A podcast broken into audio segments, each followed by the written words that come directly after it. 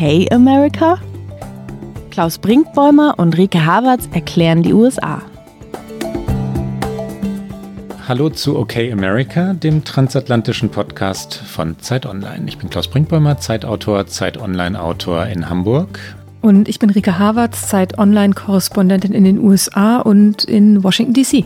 Wir hatten eigentlich gedacht, dass die Sonderfolgen von OK America sich um den Wahltag ballen würden. Dies nun ist eine Sonderfolge aus nun tatsächlich gegebenem Anlass. Rike, the day after in Washington. Wir reden jetzt miteinander am Donnerstagabend deutscher Zeit. 19 Uhr beginnt diese Aufzeichnung, damit unsere Zuhörerinnen und Zuhörer nachvollziehen können, welchen Eindruck wir haben in dem Moment, in dem wir miteinander sprechen. Wie fühlt sich Washington D.C. heute an, am Tag danach, the day after eben? Wie sieht die Stadt aus? Wie ist es rund ums Kapitol? Es ist ruhig in Washington. Ich bin heute ganz früh aus Atlanta wieder zurückgeflogen, was auch so einen absurden Moment schon hatte, weil es war ein unglaublich schöner Sonnenaufgang über Atlanta, als man am Flughafen saß, und es hatte was ganz Befremdliches, diesen schönen Sonnenaufgang zu sehen an diesem Tag danach, weil es fühlt sich eben schon… Südstaatenlicht, ne? Ja, genau. Und es fühlt sich schon an wie so ein Tag danach, und dann ist man hierher geflogen und… Das Kapitol steht noch, also es war tatsächlich so, ich bin mit dem Taxi vom Flughafen zurückgefahren und dann fährt man dort, wo ich wohne, man fährt immer am Kapitol vorbei, das ist einfach die Strecke, und normalerweise guckt man da gar nicht groß hin, man guckt vielleicht einmal kurz auf die Mall, also aufs Lincoln Memorial oder so, weil das einfach so groß ist, aber das Kapitol lässt man eigentlich so links liegen, und heute natürlich habe ich sehr bewusst sofort dorthin geguckt, natürlich steht es noch, und es ist auch eigentlich so vom Stadtbild alles wie immer, Jogger waren unterwegs in Downtown. Und es sah jetzt auch nicht irgendwie nach großen Krawallen aus, also sehr aufgeräumt, so wie Washington halt in Downtown ist. Aber es war so ein bisschen ruhiger. Am Flughafen war ein riesengroßes, gepanzertes Polizeiauto, das aussah wirklich wie ein Panzer. Also ich habe mich kurz erschrocken, als ich rauskam. Und man sah natürlich auch noch rund um das Kapitol in den angrenzenden Hotels die Trump-Anhänger. Man erkennt sie einfach, weil hier in Washington D.C. ist Maskenpflicht auf der Straße. Jeder hält sich eigentlich dran. Alle die, die sich nicht dran halten, tragen meistens einen Trump-Schal oder eine Make America Great Again Baseball-Cappy, und die waren noch zu sehen, aber ansonsten sehr ruhig. Aber ich hatte schon das Gefühl, aber vielleicht ist auch mein persönliches Gefühl, irgendwas hat sich verändert, irgendwas ist gerade anders. Es sind alle doch, glaube ich, sehr betroffen davon, was sich hier gestern abgespielt hat. Und das politische Washington ist in welcher Verfassung? Ist es schockiert? Ist es ernsthaft überrascht von dem, was da gestern passiert ist? Mich überrascht ja, dass so viele Menschen überrascht sind, aber dazu kommen wir später noch. Oder nimmt es jetzt schon wieder das übliche Geschäft auf? Also geht es jetzt um Spin? Also wer deutet was wie, und wie reden manche eben auch schön, was da gestern passiert ist? Wie ist die Verfassung Washingtons? Das passiert natürlich immer, weil so funktioniert auch einfach Washington und so funktioniert diese Politik hier. Es ist ja auch sehr atemlos, und unter der Präsidentschaft Trumps ist es noch atemloser geworden. Jetzt gerade ist es ja sehr ruhig, auch dazu werden wir später noch kommen, weil Trump gerade nicht twittern kann. Und auch Facebook kann er gerade nicht bedienen. Das heißt, beide haben ihn gesperrt, ne? Beide haben ihn gesperrt. Twitter hatte es für 12 Stunden angekündigt. Facebook hat jetzt schon verlängert für mindestens 2 Wochen, also bis zum nach der Amtsübergabezeitpunkt. Ob Twitter nachfolgt, werden wir sehen. Aber das ist natürlich, gibt so einem aus journalistischer Perspektive so eine leichte Atempause, weil man nicht ständig schaut, was passiert jetzt auf Twitter. Aber ich glaube, trotz aller, hier spinnt jeder das in seine Richtung, ist die Betroffenheit schon sehr, sehr groß. Aber natürlich ist jetzt auch die Frage, und die werden wir natürlich hier heute auch diskutieren, wie soll man weiter umgehen mit Donald Trump? Also ist jetzt der Zeitpunkt für noch ein zweites Amtsenthebungsverfahren, oder sollte man ihn gar für amtsunfähig erklären lassen?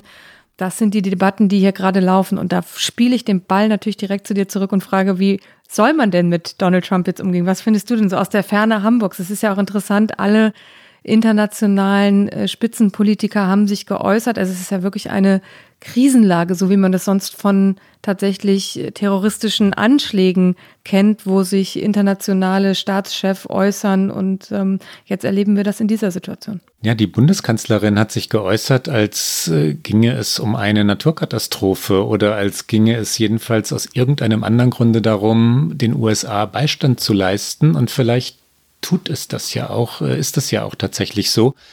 Merkel hat heute bedauert, dass der amerikanische Präsident ein Wahlergebnis nicht zur Kenntnis genommen habe, schon am Wahltag und bis heute nicht. Eine sehr ungewöhnliche Äußerung von Deutschland aus in Richtung der USA. Ehe ich auf deine Frage zu antworten versuche, Rike, sollten wir einmal vielleicht geballt, also konzentriert oder kondensiert erklären, was eigentlich passiert ist. Obwohl ich ja glaube, alle unsere Hörerinnen und Hörer haben mitbekommen, was passiert ist. Trotzdem gehört das zur Chronisten- und Chronistinnenpflicht. Gestern der Sturm auf das Kapitol. Es gab am Vormittag des 6. Januar eine Veranstaltung, eine genehmigte Demonstration noch vor dem Weißen Haus, also einige hundert Meter vom Kapitol entfernt. Trump-Anhänger wollten...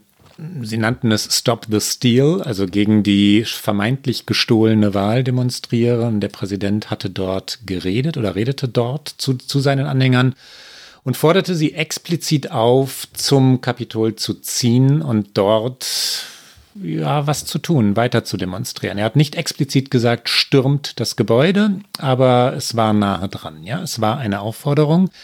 Er sagte, dass er möglicherweise dabei sein würde, vielleicht gehen wir zusammen hin, und zur Vorgeschichte gehört, dass seit Wochen vorbereitet worden war, dass der 6. Januar, der Tag, an dem das Wahlergebnis also richtig offiziell im Kongress in beiden Kammern zertifiziert werden sollte, der Tag der großen Proteste sein würde. Das hat Trump vorbereitet über Wochen. Wir hören einmal ganz kurz hinein in seine Rede vom Vormittag. Hier also kommt Donald Trump, der seine Anhänger explizit auffordert, zum Kapitol zu ziehen. All of us here today do not want to see our election victory stolen by emboldened radical left Democrats, which is what they're doing, and stolen by the fake news media. That's what they've done and what they're doing. We will never give up. We will never concede. It doesn't happen. You don't concede when there's theft involved. Und dann kam es zu genau dem, was seit langem schon befürchtet werden musste, nämlich zum Sturm auf das Kapitol. Trump-Anhänger haben, ja, mich erinnerte es an mittelalterliche Bilder, ja, wie das Stürmen einer Burg. Einzelne drangen durch Fenster ein und öffneten dann von innen die Türen. Andere rannten wirklich durch die übrigens erstaunlich spärlichen Polizeiabsperrungen. Es waren nicht wirklich viele Polizisten da, vielleicht kommen wir dazu später auch nochmal, warum das in diesem Fall eigentlich so spärlich geschützt war, dieses so wichtige Gebäude. Und dann drinnen kam es zu Verwüstungen, aber nicht nur Verwüstungen. Tatsächlich wurde das Büro Nancy Pelosis gestürmt, der Anführerin der Demokraten im Repräsentantenhaus. Demonstranten, unangenehme Bilder, ja, saßen auf Pelosis Bürostuhl. Es hatte etwas wirklich Entwürdigendes und Bedrohliches. Insgesamt sind 4 Menschen zu Tode gekommen, nicht alle im Kapitol, eine Frau im Kapitol, 3 außerhalb des Kapitols, aber im Umfeld. Es war wüst, und wüst ist ein mildes Wort für das, was da geschehen ist. Die amerikanische Demokratie stand still, weil das Vorgehen im Kongress gestoppt werden musste. Beide Kammern standen still, weil sie besetzt waren. Die Abgeordneten wurden geschützt, weggebracht, evakuiert. Gasmasken wurden getragen, also die Abgeordneten mussten Gasmasken tragen.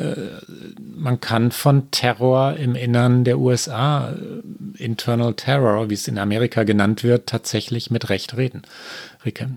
Ja, das kann man. Ich bin jetzt gerade ganz still geworden, weil du jetzt noch mal so lange über diese Bilder gesprochen hast und zu Recht auch. Und ich immer noch sehr erschüttert einfach davon bin, was da passiert ist, und wirklich daran glaube, dass das Amerika verändert hat, dass Van Jones, der geschätzte CNN-Kollege und Moderator, der hat gestern irgendwann gesagt, das ist entweder das Ende von etwas oder der Anfang von etwas. Und ich glaube tatsächlich, das hat sowas von Zeitenwende, und ich glaube das auch. Ich glaube, man kann das jetzt auch nicht mehr mit ein paar patriotischen Worten überdecken. Da rückt man jetzt nicht schnell als Nation zusammen, weil dieses Zusammenrücken hat diese Nation einfach auch völlig verlernt. Und das gestern war von wenigen, aber ein sehr gewalttätiger Ausdruck dessen, inwieweit sie alles ablehnen, was eigentlich dieses Land ausmacht, nämlich eine Demokratie, faire und freie Wahlen, eine Entscheidung, die man akzeptiert, eine friedliche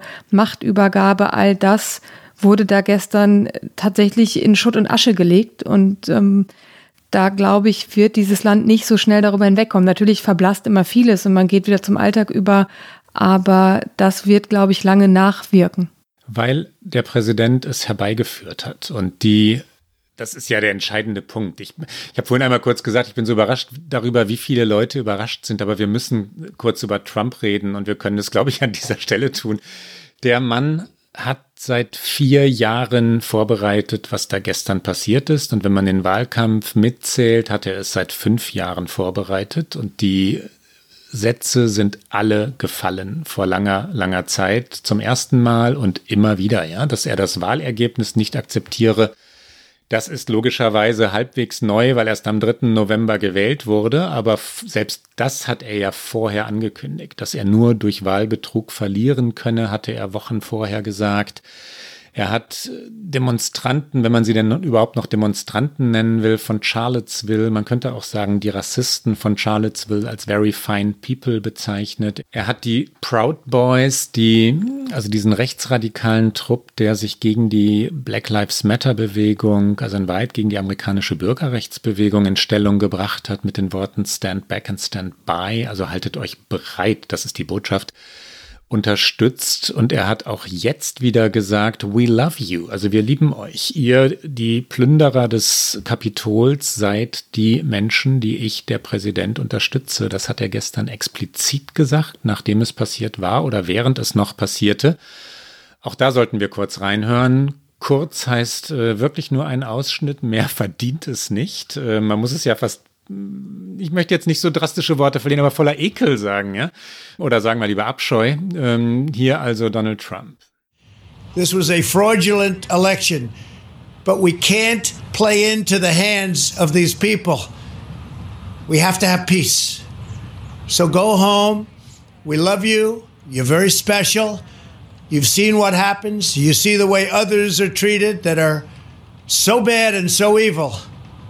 I know how you feel, but go home and go home in peace.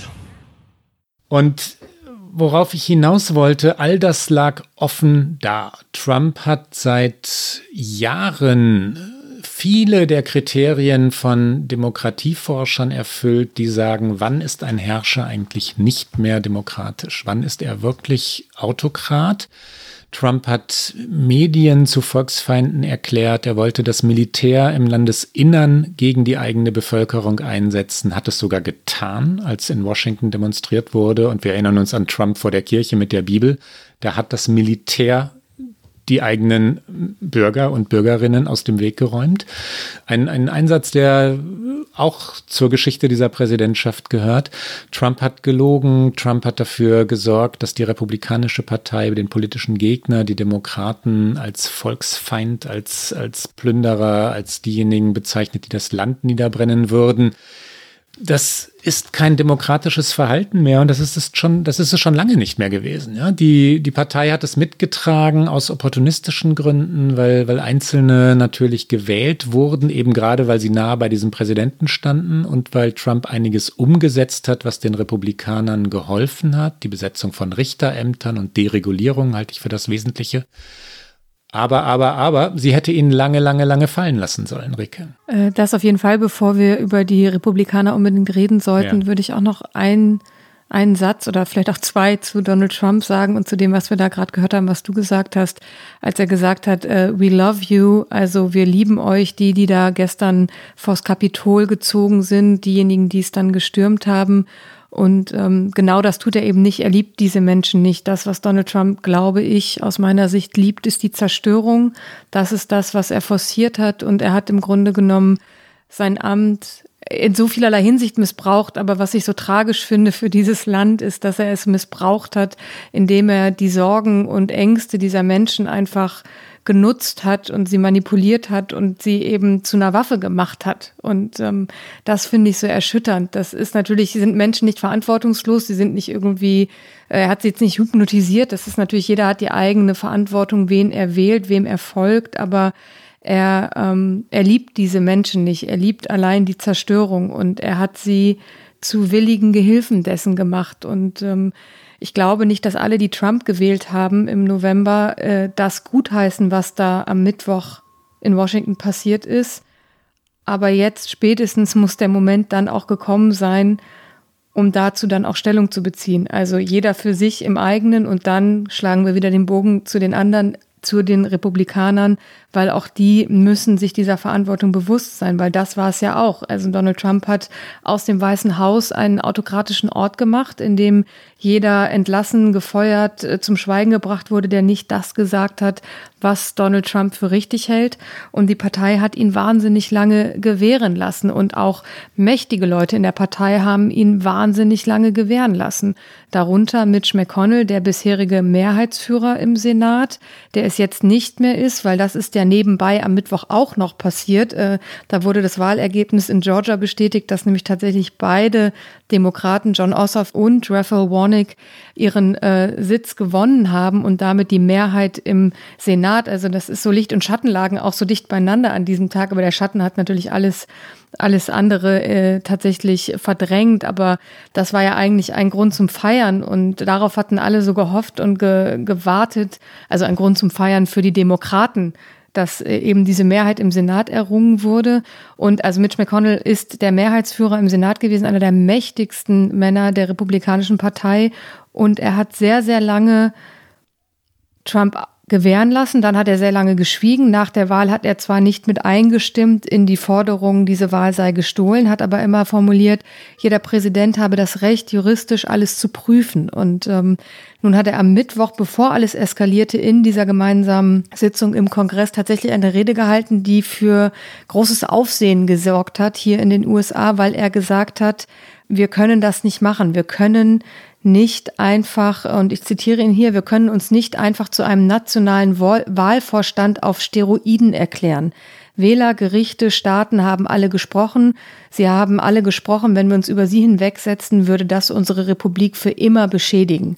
Also das war für Mitch McConnell wirklich ein emotionaler Ausbruch, der kurz vor knapp wirklich kam, zu spät aus meiner Sicht. Und das hat sich ja eine halbe Stunde später gezeigt, dass dann auf einmal alles eskalierte. Aber trotzdem hat er es öffentlich ausgesprochen und bei dieser Haltung wird er sicherlich auch bleiben. Wir hören mal einmal ganz kurz rein, genau in das Zitat, was ich gerade genannt habe. The Constitution gives us here in Congress a limited role.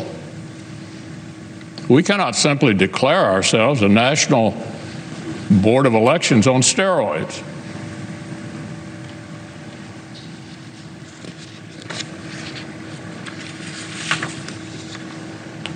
The voters, the courts, and the states have all spoken.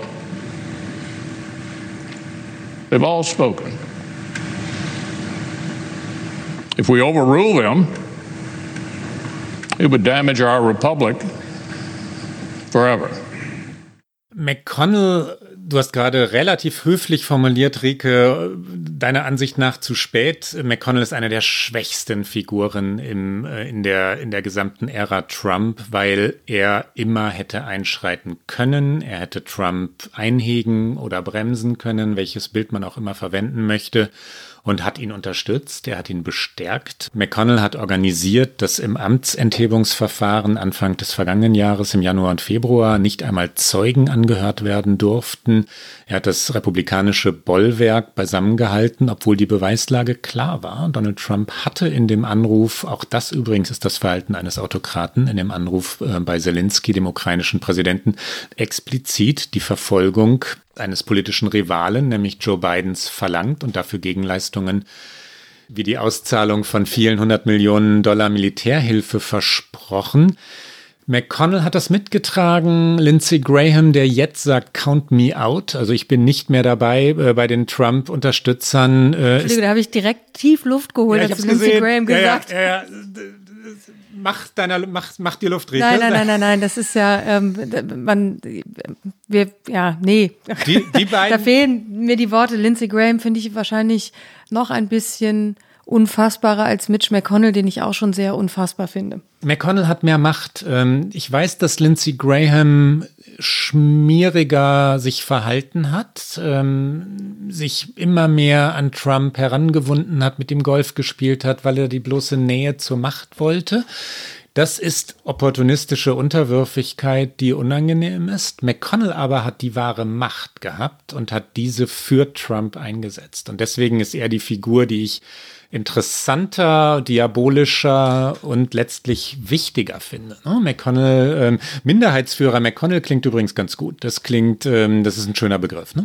Das ist kein schlechter Begriff. Es wird trotzdem sehr interessant sein, wie sich McConnell jetzt, der ist ja auch ein unfassbarer Taktiker einfach. Also der ist ja brillant, indem wie er es taktisch macht, und das muss man ja auch anerkennen. Das kann und sollte man kritisieren, wie er sich verhalten hat seit dem 3. November, aber er hat es natürlich aus seiner Sicht extrem geschickt gemacht. Und ich gehe davon aus, dass er auch einen Plan natürlich hat, wie er jetzt versuchen wird, diese Partei weiter zu navigieren. Und das ist ja die große Frage, vor die diese Partei jetzt gestellt wird. Wie gehen wir jetzt damit um? Jetzt wird sich natürlich, also selbst eine Kelly Löffler übrigens, die Senatskandidatin aus Georgia, die Senatorin war und die auf einem 100% loyalem Trump-Ticket gefahren ist und auch angekündigt hatte, sie würde am Mittwoch in dieser Sitzung Einspruch einheben gegen einzelne Ergebnisse des Electoral College, hat sich dann, nachdem das Kapitol wieder gesichert war und diese Sitzungen weitergeführt wurden, bis spät in die Nacht hier in der amerikanischen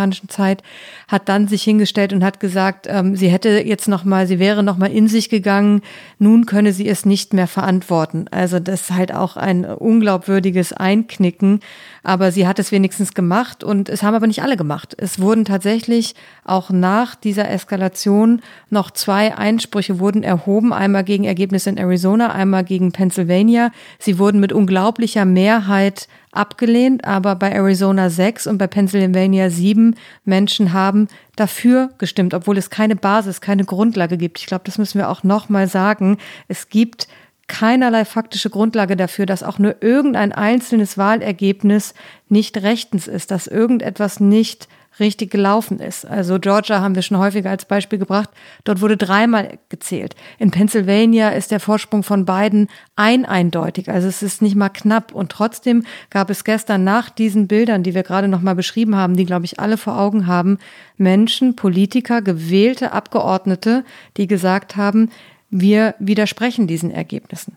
Das, was du gerade gesagt hast, Rike, das, was du beschrieben hast, hat sich im Senat abgespielt. Also 6 republikanische Senatoren im Fall Arizona und 7 im Fall Pennsylvania haben sich gegen das Ergebnis gestellt, obwohl sie wissen müssen, dass es keine Beweise gibt. Du hast es gerade erklärt.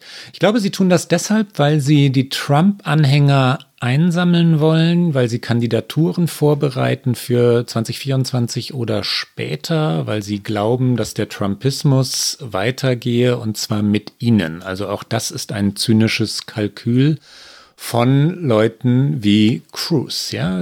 Ted Cruz, Senator, der auch schon mal Opfer war übrigens von Trumps Denunziationen, dessen Vater Donald Trump beschimpft hat. Dieser Ted Cruz spielt dieses Spiel nun mit, obwohl er es besser weiß. Und ich verwende keinen Konjunktiv, ich sage jetzt nicht besser wissen müsste oder so.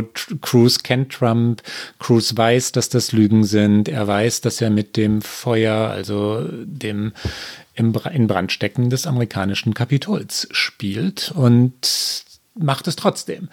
Ich finde, wenn wir noch kurz auf der abstrakten Ebene bleiben, einen Gedankengang, den heute in der New York Times Ezra Klein anspricht, der nicht total neu ist, aber Klein macht das noch einmal auf sehr raffinierte, gute, höchst intelligente, intellektuelle Weise, hochspannend. Sollte man Trump wörtlich nehmen oder sollte man Trump ernst nehmen. Diese Debatte oder diese Argumente, sagen wir es besser so, sind in den vergangenen 4 Jahren immer wieder aufgebracht worden. Ja? Wenn Trump sich rassistisch äußerte, dann sagten seine Verteidiger übrigens auch in Deutschland, in Medien in Deutschland, man muss sie jetzt nicht namentlich nennen, aber die Verteidiger Trumps, die Trump-Erklärer im schmeichelnden Sinne jetzt, also die Menschen, die Trump immer, oder Verharmloser, sagen wir die Trump-Verharmloser, sagten immer, ja, der ist halt erratisch, der ist halt wüst und emotional, aber man muss sich doch angucken, was er tut. Und er hat doch die Steuern gesenkt. Nein, Trump tut, was er sagt. Und er hat mehrfach angekündigt, was er tun würde und hat es getan. Es gibt Menschen, die sagen, man müsse ihn wörtlich nehmen. Es gibt Menschen, die sagen, man müsse ihn ernst nehmen. Und ich glaube, man muss beides. Autokraten wie Trump, die tatsächlich keine Hemmungen haben, die auch Demokratie nicht zu schätzen wissen, sagen manchmal das, was sie tun werden. Sie sagen manchmal Dinge, die man nicht so recht glauben mag. Very Fine People in Charlottesville, nachdem es einen Mordanschlag gegeben hatte. Aber der meint es so, der meint das. Und man muss ihn ernst nehmen, man muss sie ernst nehmen, also Leute wie Trump. Und ich glaube, dass die Verharmloser das möglicherweise erschrocken gestern wahrgenommen haben. Aber was Ezra Klein angeht, den Autor, den gerade angesprochen in der New York Times, der sagte, dass gestern beides zusammenkam. Ernst nehmen, wörtlich nehmen. Trump hat das gesagt und dann ist es geschehen. Ja? Das war der Moment, in dem beides kollidierte. Und deswegen wird das auch ein Kulminationspunkt dieser Trump-Jahre sein. Das wird der Moment sein, der in Erinnerung bleiben wird. Das glaube ich jedenfalls. Diese Bilder von Mittwoch, das sind die Bilder, die bleiben werden.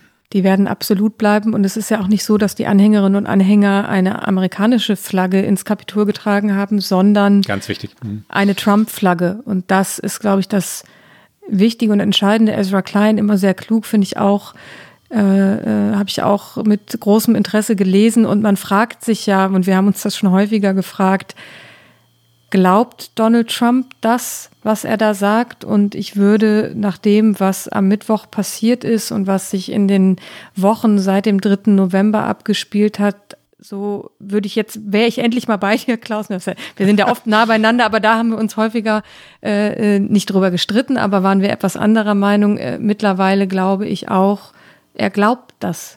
Er glaubt das einfach. Er ist in diese Welt halt abgetaucht, in seine Welt. Er hat sich halt seine Welt gebaut und in dieser Welt lebt er. Der Kopf Donald Trumps ist auch kein Ort, an dem ich mich gerne aufhalten möchte. Und trotzdem ist diese Frage, die du gerade aufwirfst, natürlich wirklich, wirklich spannend. Warum macht Trump das, was er jetzt gerade tut? Ja, was will er? Glaubt er wirklich, dass er im strategischen Sinne jetzt Erfolg haben kann? Also, dass er die Wahl umdrehen kann, oder hat er das jedenfalls bis gestern geglaubt, dass es irgendwie ermöglicht werden könnte, dass das Wahlergebnis 7 Millionen Stimmen Vorsprung für Joe Biden und ein hoher Vorsprung bei den Wahlleuten, die, wir haben das oft erklärt, natürlich entscheidend waren. Es geht nicht um die absolute Stimmenzahl. Würde Trump das umdrehen können? War das sein Glaube? Oder glaubt er wirklich, das wird ja noch schlimmer, dass es Wahlbetrug gab, obwohl es keine Beweise gab? 60 oder mehr inzwischen, Niederlagen vor Gericht.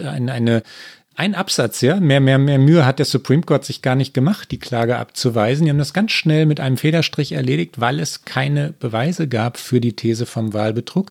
Glaubt Trump das? Und ich bin bei dir, Rike, ja, der muss inzwischen Leute um sich haben oder nur noch seinen Schwiegersohn, seine Söhne, Menschen, die ihn bestärken, die ihm sagen, you've been robbed, Daddy, also und immer weitermachen. Ich glaube, das hat so eine Shakespeare-hafte Tragik, wobei Tragik ist ein viel zu mitleidiges Wort. Da wäre ich auch direkt jetzt eingestiegen und gesagt, nee, tragisch ist es nicht. Nein, aber es hat eine... Es ist tragisch für die USA, aber es ist nicht tragisch für ihn.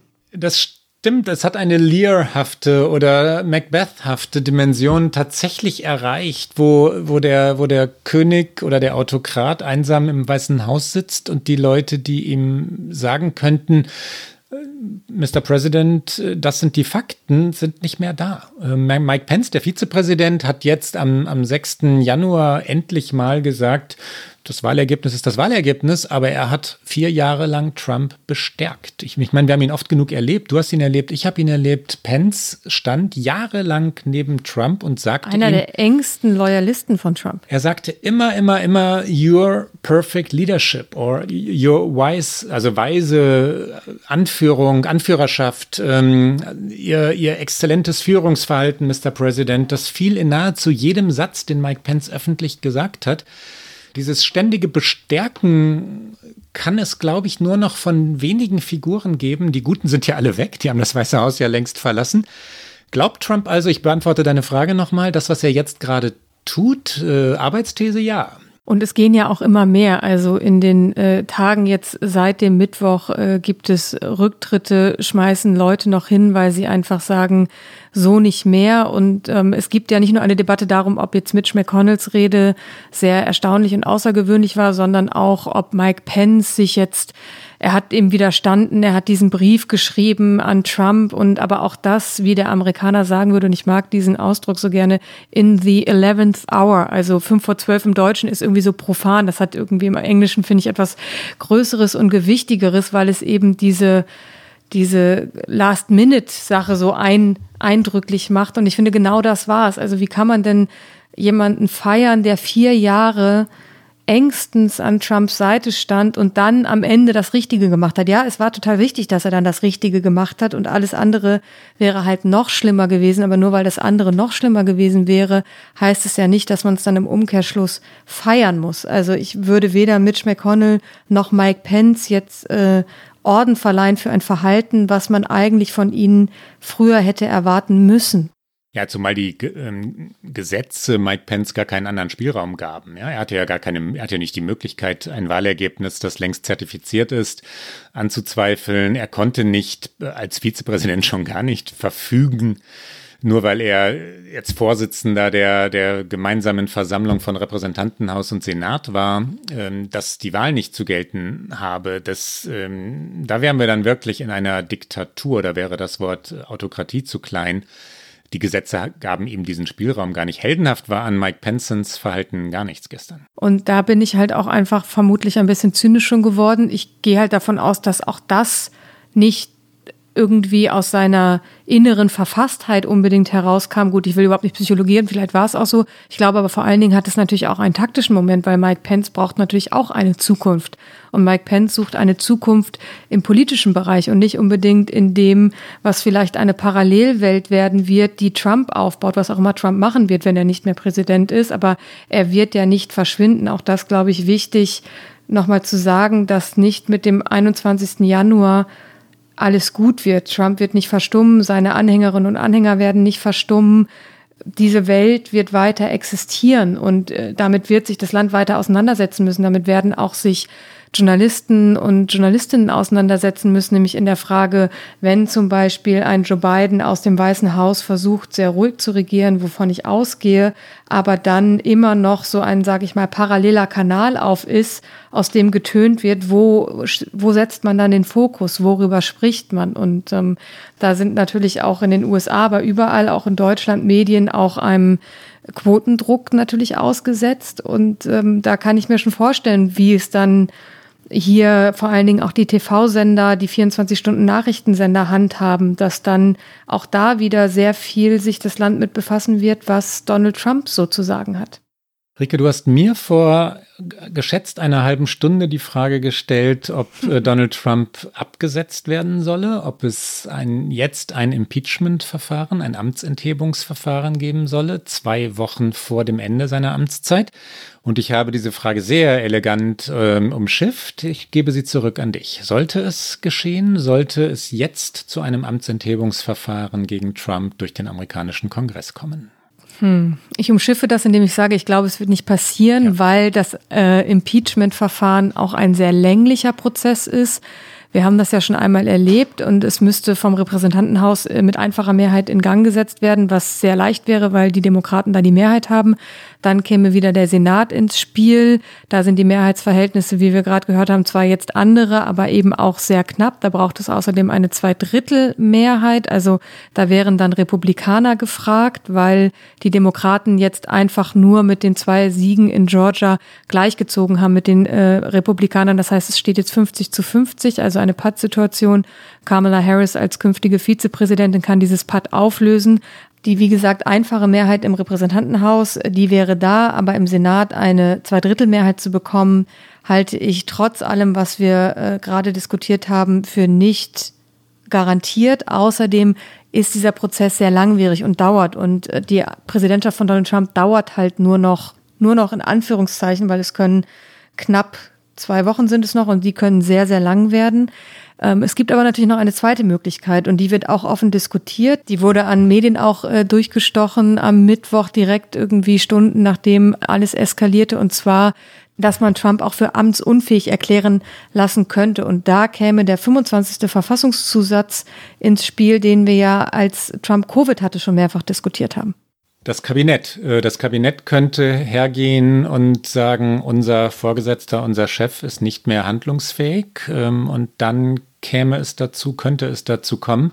Ein Satz aber noch zum Amtsenthebungsverfahren. Der konservative Kolumnist Brad Stevens, wie gesagt konservativ, der hat noch bis vor wenigen Tagen dringend auf einen Wahlsieg der Republikaner in Georgia gehofft, damit die Demokraten eingehegt werden würden. Der sagt, impeach Trump now, weil Donald Trump gefährlich sei. Ein Autokrat, der ja tatsächlich die Nation an den Rand des Abgrunds bringen würde, schreibt kein liberaler Scharfmacher, sondern Brad Stevens. Das hätte den strategischen Aspekt, dass Trump, wenn er denn des Amtes enthoben würde, tatsächlich nicht mehr kandidieren dürfte. Und das steht ja immer noch irgendwie am Horizont oder im Hintergrund. Die Ankündigung Trumps, in 4 Jahren erneut anzutreten, band seine Partei und band Trumps Anhängerschaft. Wenn er jetzt abtreten würde und verschwinden würde, dann gäbe es die Chance, dass sich das Klima im Land beruhigen würde, dass die Anhängerschaft vielleicht überzeugt würde, wenn denn Joe Biden eine schlaue Wirtschaftspolitik hinbekommen würde, wenn es Ausgleichszahlungen für die Opfer der Covid-Epidemie geben würde, wenn Bildungspolitik, Infrastrukturpolitik endlich nach vorne kämen, und für all das gibt es ja immerhin die Möglichkeit jetzt durch den Biden-Sieg. Wenn Trump aber wieder antritt und wenn das immer über allem stehen bleibt, wird auch die Partei gebannt bleiben, weil sie weiß, der hat 74 Millionen Stimmen geholt, ja, und die Anhängerschaft ist fulminant und sie ist wütend und sie ist laut. Ein Amtsenthebungsverfahren würde das beenden. Und es gibt ja nun tatsächlich, seit dem 6. Januar wissen wir das, tatsächlich Argumente dafür zu sagen, dieser Mann sollte kein öffentliches Amt mehr besetzen. Ja, das ist natürlich ein gutes Argument. Ich glaube trotzdem nicht, dass es dazu kommen wird. Ich glaube auch nicht, dass das Kabinett, und dazu gehört dann auch Mike Pence, also Mike Pence wäre da auch wieder in einer prominenten Rolle, diesen 25. Zusatz zur Verfassung ziehen werden. Das kann ich mir nicht vorstellen. Ich glaube, dass das natürlich jetzt ein öffentliches Bekenntnis ist, um auch zu signalisieren, wir hegen diesen Mann jetzt ein, die letzten 13 Tage. Die Frage ist, kann man ihn jemals einhegen? Weil wir haben ja gesehen, wie das die vergangenen 4 Jahre funktioniert hat, beziehungsweise nicht funktioniert hat. Aber vielleicht ist das auch eher ein Signal an Trump, zu sagen, reiß dich zusammen jetzt. Er hat ja jetzt auch einen Tag nach dieser Eskalation gesagt, er würde eine friedliche Machtübergabe an Joe Biden garantieren hat er jetzt nicht genannt, und man weiß es halt auch nicht. Er kann sich es halt auch morgen wieder anders überlegen, aber er hat auf jeden Fall zugesichert, er würde das Weiße Haus verlassen, um aber natürlich auch in diesem Statement direkt wieder zu sagen, obwohl die Fakten eine andere Sprache sprechen. Ja, also war noch wieder gesagt, dass er bestohlen worden sei, genau. Und er hat übrigens keinen gewaltlosen Übergang garantiert. Nee. Das nicht, ne? Also das Wort gewaltlos fiel nicht. Nee, das fiel nicht. Er hat nur gesagt, er würde dann doch auch gehen. So, um es mal sehr, sehr überspitzt zu formulieren. Ein Satz noch oder zwei Sätze bei einem kann ich es ja selten belassen, zwei Sätze noch zu dem, was die Republikaner angeht. Du hörst mich schweigen, Klaus. Ich höre dich schweigen und sehe dich lächeln und freue mich darüber, Rike. Die McConnells dieser Welt, wir waren ja vorhin bei der Frage, sind die jetzt eigentlich mutig? Die setzen sich jetzt von Trump deshalb ab, weil es vorbei ist, ja, weil wir im Jahr 2021 sind und weil der 20. Januar naht und weil sie wissen, dass in 2 Wochen der Präsident ein anderer sein wird und weil sie wissen, dass die Demokraten die Mehrheiten in beiden Kammern des Kongresses haben. Riding a dead horse ist auch ein amerikanisches Sprichwort oder eine Redensart. Sie reiten kein totes Pferd mehr. Die wissen, dass die Präsidentschaft Trumps endet und sie wissen, dass die Mehrheit der Amerikaner und Amerikanerinnen am 6. Januar schockiert war. Warum also jetzt noch zu Trump stehen? Auch das ist wieder opportunistisch und nicht mutig. Das ist das Verhalten von Leuten, die kalkulieren, die Politik als Kalkulation verstehen. Und das ist nun wirklich Mitch McConnell par excellence, das ist sein Wesen, ja. Um noch einen Satz zu sagen zu dem, was du gerade gesagt hast, jetzt wirklich nur einen Satz. Ich glaube das auch nicht, dass die Republikaner Trump jetzt durch ein Amtsenthebungsverfahren oder durch den 25. Verfassungszusatz stürzen werden. Diesen Semikolon, kein Punkt, diesen Streit, diese Eskalation ist es ja, werden sie vermeiden. Sie werden nicht sagen, wir stürzen den auf die brutalst mögliche Weise, sondern sie werden sagen, lasst es uns so still wie möglich zu Ende bringen. Dann lass uns doch mal nach vorn schauen und gucken, was denn Joe Biden, der am 20. Januar den Amtseid ablegen wird, übrigens in allerkleinstem Kreis, also er lässt die Besuchertribünen abbauen und er lässt kaum Journalisten zu. Wie schade, ne? Ja, ich hatte nicht unbedingt also ich habe mich natürlich für die Akkreditierung angemeldet, also man muss sich für solche Events vorab anmelden und dann hat man in einer Lotterie manchmal Glück, manchmal weniger Glück, aber bei Biden derzeit, wenn man nicht zu den großen amerikanischen Medien gehört oder nicht zum Weißen Haus, Pressekorps, hat man eigentlich keine Chance, weil alles so klein gehalten wird. Aufgrund der Corona-Situation, was ja auch richtig ist, aber also es wird wirklich eine sehr, sehr kleine Veranstaltung. Sie kündigen auch überall an, wir machen eine virtuelle Party mit Künstlern und Gästen, aber sie wollen auch eben die Bürgerinnen und Bürger davon abhalten, dorthin zu kommen, was richtig ist und was auch konsequent ist nach der Pandemielage, aber eigentlich wollten wir darüber sprechen, was denn Joe Biden als Präsident tun kann. Er ist am Mittwoch natürlich auch vor die Kameras getreten. Es war eigentlich angekündigt, dass er in Wilmington eine Ansprache oder ein paar Worte zur Wirtschaft verlieren wollte. Und das kam so parallel, also die Mail, man bekommt immer Mails und weiß halt minütlich, was macht Joe Biden. Als Journalist weiß man das, wann tritt er vor die Tür, wann steigt er ins Auto, ruft er den Journalisten, die mit ihm reisen, noch was zu. Also man ist schon sehr live dabei über diese Mails und es kam in so einer Parallelität, kam diese Mail, dass er etwas zur Wirtschaft sagen würde und dann sah man auf CNN und den anderen Nachrichtensendern diese Bilder vor dem Kapitol und hatte kurz ein bisschen Angst, dass er es nicht mehr richtig schnell genug mitbekommt und tatsächlich sich hinstellt. Aber dann verzögert es sich und dann hat er so lange gewartet und dann hat er auch natürlich zu den Amerikanern gesprochen.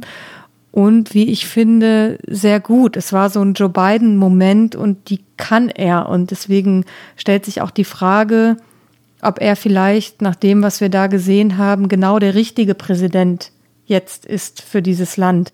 Nicht, dass er dieses Land retten kann, das glaube ich nicht, es wird super schwer, aber trotzdem könnte er in der Art und Weise, wie er ist, wie er spricht, wie er agiert, mit welcher Erfahrung er hat, unabhängig von allem Politischen, und das wird eine andere Sache sein, seine Bilanz, wie er da agiert, aber was das empathische Moment angeht, ich glaube, da könnte er der richtige Mann im Weißen Haus sein. Er hat gesagt, das ist nicht das wahre Amerika, was wir hier sehen. Und ja, also ich fand, es hatte so einen Moment der Ruhe an einem Tag, der ansonsten komplett natürlich chaotisch, traurig, eskalierend und natürlich auch aus Medienberichterstattungssicht, also CNN, MSNBC, natürlich hyperventilierend war, verständlich. Es war einfach eine Lage und das war so ein Moment der Ruhe, so habe ich es auf jeden Fall empfunden. Hören wir doch. Und wir hören mal ganz kurz rein, natürlich. Genau. Let me be very clear. The scenes of chaos at the Capitol do not reflect a true America, do not represent who we are. What we're seeing are a small number of extremists dedicated to lawlessness. This is not dissent. It's disorder. It's chaos. It borders on sedition. And it must end now.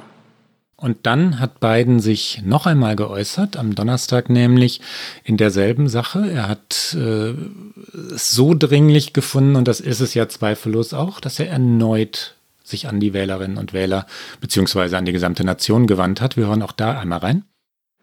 Yesterday, in my view, one of the darkest days in the history of our nation. An unprecedented assault on our democracy. An assault literally on the citadel of liberty and the United States Capitol itself. An assault on the rule of law. An assault on the most sacred of American undertakings, ratifying the will of the people and choosing the leadership of their government. All of us here grieve the loss of life, grieve the desecration of the people's house. But what we witnessed yesterday was not dissent, it was not disorder, it was not protest, it was chaos. They weren't protesters. Don't dare call them protesters. They were a riotous mob, insurrectionists, domestic terrorists. It's that basic, it's that simple. And I wish we could say we couldn't see it coming. But that isn't true. We could see it coming. The past 4 years, we've had a president who's made his contempt for our democracy, our Constitution, the rule of law clear in everything he has done. Ja, Biden hat gesagt, es sei einer der dunkelsten Tage in der Geschichte der USA und ein sehr eindrücklicher Satz. Ich wünschte, wir könnten behaupten, wir hätten es nicht kommen sehen, aber das ist nicht wahr. Und er hat auch Donald Trump mit einem Diktator verglichen in dieser Ansprache und die Ehre und Integrität der Justiz müssten wiederhergestellt werden. Also auch das wird eine Aufgabe sein, die er als zukünftiger Präsident hat. Wir müssen, glaube ich, nicht jedes Wort übersetzen. Du hast es ja auch schon umrissen. Das sind nicht die USA. Das ist nicht das Land, das wir sein wollen. Das ist auch nicht das Land, das wir sein können, sagt Biden. Wir sind besser, wir sind mehr und edler als das, was da am 6. Januar passierte. Mein Gefühl war, da spricht ein Präsident und wäre er es doch schon, ja, der andere ist halt keiner, der ist halt nicht präsidial und wenn man die beiden Reden vom 6. Januar, beziehungsweise Trump hat ja 2 gehalten an jenem Tag, also wenn man die 3 Reden des 6. Januar nebeneinander hält, dann gab es eine, die präsidentschaftlich war und würdevoll war und das war eben jene. Was also kann Biden tun? Das war deine Eingangsfrage dieses Kapitels, Rike. Was kann er erreichen? Was wird er zunächst versuchen? Ich glaube, er wird vor allen Dingen versuchen, Ruhe auszustrahlen. Ich glaube, es ist so banal, aber trotzdem ist es wahnsinnig wichtig und ich mache einen kleinen Einschub, eine kleine Kritik, auch wenn ich das alles sehr, sehr gut fand und glaube, dass er vielleicht in diesem Sinne der richtige Präsident zum richtigen Zeitpunkt war, aber als er eben gesagt hat, das ist nicht das wahre Amerika, da mag er sogar recht haben, weil all die Millionen, die für ihn gestimmt haben, all die Millionen, die in Georgia zur Wahl gegangen sind, um dort eine Veränderung herbeizuführen. Sicherlich auch sehr, sehr viele Millionen, die für Trump gestimmt haben. Wir haben es schon gesagt, nicht alle werden das unterstützen, was da passiert ist. Das ist vielleicht eher das wahre Amerika, aber ich finde, man muss anerkennen oder sich eingestehen, nicht anerkennen, man muss sich eingestehen, dass das eben auch ein Teil Amerikas ist. Das ist auch etwas, was zu diesem Land offensichtlich gerade dazugehört. Und damit muss man umgehen. Das meinte ich eingangs mit, da kann man nicht einfach ein paar patriotische Worte verlieren und das wieder überdecken. Und das wird sicherlich die Herausforderung von Biden sein. Er hat ja immer wieder im Wahlkampf gesprochen davon, dass er die Seele Amerikas wiederherstellen wolle. Das ist nach den Bildern am Mittwoch ungleich schwerer geworden. Deswegen glaube ich, um auf den Ausgangspunkt zurückzukommen, Ruhe ist das, was er versuchen wird. Er wird versuchen, Ruhe reinzubringen. Er wird versuchen, aus dem Weißen Haus eine Autorität auszustrahlen, eine Rückkehr zu etwas, was man Vertrauen in die Politik nennt. Und man kann ihm nur wünschen, dass ihm das gelingt. Dann kann man bewerten, was macht er inhaltlich? Wie geht er mit der Corona-Situation um? Wie bringt er die Wirtschaft wieder in Gang? Wie geht er damit um, dass sicherlich seine Partei von ihm jetzt eine linkere Politik einfordern wird, wo er eben die Mehrheiten im Kongress hat? Das steht dann, glaube ich, in einem zweiten Schritt. Ich glaube, in einem allerersten frühen Schritt, wenn er diese Amtsgeschäfte übernimmt, muss es darum gehen, wieder Vertrauen in diese Institution herzustellen. Ich habe mich, da wir ja trotz entgegengesetzter Behauptungen immer sagen, dass wir Psychologisierungen vermeiden wollen, tatsächlich gefragt, ob es für Biden möglicherweise in Georgia sogar gegen das gelaufen ist, was er sich eigentlich gewünscht hat. Das war jetzt ein sehr komplexer Satz. Ich versuche aber zu erklären, was ich damit meine. Der Druck ist groß geworden jetzt, ne? Biden hat, positiv formuliert, Spielraum, und das ist wichtig. Ich finde es gut für die Vereinigten Staaten, dass nun Politik gemacht werden kann, dass sich das Land in den nächsten 2 Jahren, dann stehen die nächsten Kongresswahlen an, tatsächlich nicht verkämpfen muss, dass nicht immer wieder jede Kleinigkeit endlos verhandelt werden muss. Durchregieren ist ein zu großes Wort, weil es 50-50 im Senat steht und immer wieder Kamala Harris gebraucht werden wird. Aber die Demokraten können durchbringen, was sie durchbringen wollen. Ja, sie können zunächst mal alle Kabinettsmitglieder durchbringen, die Joe Biden nominieren will. Die müssen im Senat angehört werden. Und jetzt werden sie bestätigt werden. Das wird keine endlosen Debatten um Personalien geben, um Lebensläufe, sondern relativ schnell gehen. Und dann können sie Geld in die Hand nehmen und die von Covid-19 nun wirklich geplagte Nation mit Subventionen, die dann auch wieder an Bundesstaaten und Städte gehen, fördern. Sie können dafür sorgen, dass es eine kohärente Covid-19-Politik, Pandemiepolitik, also endlich eine Strategie und die Empfehlung aus Washington kommend, Masken zu tragen, geben wird. 2 Jahre sind aber auch nicht endlos viel. Also um das Land wirklich in Gang zu bringen, bräuchte es enorme Kraftanstrengungen, vor allem in der Bildungspolitik. Das ist das, was wirklich hapert. Die Schulen, ja, die öffentlichen, die staatlichen Schulen in den USA, Infrastruktur genauso, wir haben es vorhin schon einmal kurz angesprochen. Kann Biden das in so kurzer Zeit, in dieser Situation, in der das Land ist, wirklich effektiv angehen? Uiuiui. Oder fürchtet er sich davor, dass er jetzt muss? Ne? Das meinte ich mit dem psychologisierenden Punkt. Hilfe, jetzt habe ich ja Handlungsspielraum, jetzt muss ich ja beweisen, was ich drauf habe. Das ist halt der Druck, den er jetzt hat, ab dem 20. Januar sofort. Ne? Und trotzdem ist es viel besser für das Land als immer noch Polarisierung, eben auch im Kongress. Also gespaltene Machtverhältnisse, ein Patt.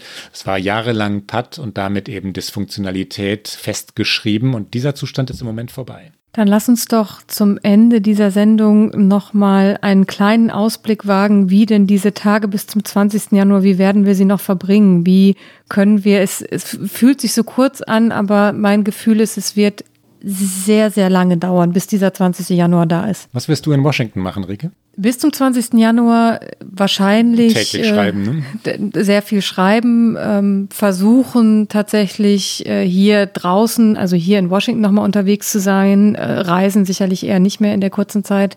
Und dann am 20. Januar natürlich, da ist eigentlich der wichtigste Tag, um auch, selbst wenn man nicht zur Amtseinführung gehen kann als Journalistin oder Journalist, auch wenn da nicht riesige Massen von Menschen sein werden, natürlich an dem Tag am Kapitol zu sein, um einfach zu erleben, was da passiert. Ich habe ein bisschen Angst vor der Zeit bis dahin, weil ich Angst habe vor dem, was eben von Donald Trump noch kommt, weil er, sollte er nicht für amtsunfähig erklärt werden, natürlich jetzt einfach noch alle Macht des Präsidenten hat. Es ist ohne Einschränkung. Er kann weiter alles machen. Vor allen Dingen kann er Begnadigungen aussprechen. Er kann weiter Executive Orders, also präsidiale Erlasse, verhängen. Vielleicht hat er auch keine Lust mehr darauf. Vielleicht geht er auch nur noch Golf spielen. Man weiß es halt einfach nicht. Aber es ist halt noch viel Zeit für ihn, um auch weiter Dinge zu tun. Vielleicht sagt er, ich fliege auch nochmal zu einer Rallye nach Florida.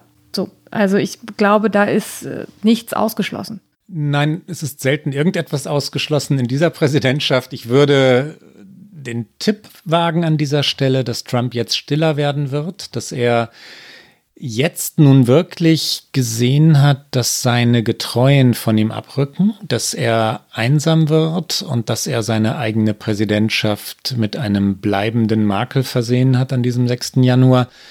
Das kann ihn nur traurig machen, wütend machen, aber auch in die hoffentlich ins Verstummen treiben, dass Twitter und Facebook ihm den Ton abdrehen, so ist es ja, hilft natürlich auch. Ich glaube, dass er ein Amtsenthebungsverfahren natürlich vermeiden will. Er kann nicht so selbstdestruktiv veranlagt sein, dass er das auch noch herbeiführen will. Also mein Tipp ist eher, dass diese 2 Wochen mit verblüffender Ruhe vorbeigehen werden, wenn nicht die Demokraten jetzt mit aller Macht ein Amtsenthebungsverfahren anstreben. Es gibt ja die Bestrebungen durch Abgeordnete wie Alexandria Ocasio-Cortez im Repräsentantenhaus, die sagen, sie wollen das forcieren. Meinen sie das ernst? Machen sie damit ernst? Dann wird es natürlich eine Abwehrschlacht des Weißen Hauses geben und es wird laut bleiben, ne? Wenn es dazu nicht kommt, also dann wird natürlich diskutiert werden über den 6. Januar, was ist schiefgelaufen? Dazu haben wir jetzt nicht mehr viel gesagt, warum so wenig Polizei, warum konnten die Plünderer wirklich ins Kapitol hineinkommen? Diese Debatte wird geführt werden, weil dahinter wie immer oder meistens in den USA ein rassistisches oder potenziell rassistisches Element steht. Warum eigentlich war das Kapitol so abgeriegelt, als die Black Lives Matter Demonstrationen waren, und warum war es nicht abgeriegelt, als die Trumpisten kamen? Der Präsident aber, gewagte Prognose, ne? Dass er still sein wird und sich an die Spielregeln halten wird und am 20. Januar bestimmt nicht würdevoll, aber irgendwie das Amt vielleicht auch nicht überreichen, sondern hinüberwerfen wird zu Biden. Und dass Biden in den kommenden 2 Wochen vorbereiten wird, was er vorbereiten kann, also Personalien vorbereiten wird, weil er jetzt Klarheit im Senat hat, einige politische Vorhaben vorbereiten wird, damit er gleich am 21., 22. Januar erste Gesetze unterschreiben kann und so. So würde ich die nächsten 2 Wochen voraussehen. Vielleicht irre ich mich aber kolossal. Das Schöne ist ja, wir haben vor dem 20. Januar noch Sendungen und deswegen können wir schauen, wer von uns beiden das bessere Gefühl hatte. Ich würde mir ja wünschen, dass du recht behältst und dass wir jetzt diese Reststrecke irgendwie ruhig zu Ende bringen können. Und was wir jetzt zu Ende bringen müssen, ist diese Sendung, und vor allen Dingen müssen wir jetzt eingesprungen spontan entscheiden, ob wir ein Get Out machen oder nicht. Hast du eins? Wir sind mit einer Sondersendung oft miserabel vorbereitet, Rike. Ich habe ein Get Out. Ja, es fällt mir in dieser Sekunde ein. Ich hoffe, du hast auch eins. Ich wollte gerade sagen, spiel doch den Jingle ein und ich überlege mir, während du sagst, was du hast, überlege ich mir was. Irgendwas wird mir einfallen. Natürlich wird mir was einfallen. Hier kommt unsere Abschiedsrubrik.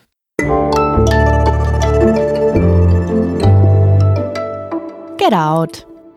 Ja, und ich mache etwas, was ich natürlich normalerweise vermeiden möchte, nämlich mich wiederholen. Ich habe hier schon von Jill Lepore, der Historikerin, geredet in diesem Podcast. Wir haben sie auch schon zitiert, weil Jill Lepore die amerikanische Geschichte auf eine Weise darstellen kann, die wirklich erleuchtend aufklärerisch ist. Jill Lepore, These Truth, diese Wahrheiten auf Deutsch. Kurzes Disclosure, wie die Amerikaner sagen würden. Sie schreibt in der deutschen Fassung im selben Buchverlag wie ich, aber das ist nicht der Grund, warum ich sie empfehle. Ich empfehle genauso das amerikanische Hörbuch. Das amerikanische Original ist genauso empfehlenswert. Jill Lepore, These Truth. Wie konnten übrigens der Titel, These Truth, diese Wahrheiten, wie konnte die amerikanische Gesellschaft dahin kommen, dass sie immer mehrere Wahrheiten nebeneinander stellt, sich nicht mehr verständigen kann auf das, was Wirklichkeit ist? Das ist das Problem der Gegenwart und dieses Buch erklärt es. Es hat mir jetzt viel Zeit eingeräumt, mir ein Get Out zu überlegen, und als du gesagt hast, du wiederholst dich, habe ich gedacht, warte, ich kann nicht. Das ist die höflichste Kritik, die du je formuliert hast, Rike. Da habe ich gedacht, kann ich mich doch auch wiederholen, und ich wiederhole mich ja gerne, wenn es um Schitt's Creek geht, weil ich es einfach so sehr liebe und weil ich am liebsten nach dem 20. Januar vielleicht einfach 2 Tage mich einfach nur mit Schitt's Creek irgendwo auf mein Sofa werfen möchte. Auf jeden Fall gibt es eine Folge von Schitt's Creek, wo einer der Protagonisten, David Rose, der Sohn der Familie, die da im Zentrum steht, auf einer, sie nennen es Party, für ihn ist es keine Party, landet und er sagt, I'm gonna need a stiff drink to get through this. Also ich brauche einen sehr starken Drink, um das hier zu überstehen, und ich finde, das ist ein ein guter Spruch und ich glaube so den ein oder anderen Stiff Drink könnte man in den kommenden Tagen empfehlen. Ich würde daher immer empfehlen Gin Tonic. Ich finde, das ist das beste Getränk, was man trinken kann. Get Out mit Gin Tonic finde ich perfekt. Und das war sie, unsere Sonderfolge für heute, ausnahmsweise am Freitag. Ansonsten hören Sie uns natürlich wie gewohnt immer donnerstags auf Zeit Online und auf allen guten Podcast-Kanälen. Und die nächste Folge hören Sie, wenn Sie denn mögen, am 14. Januar, wenn Sie uns schreiben wollen.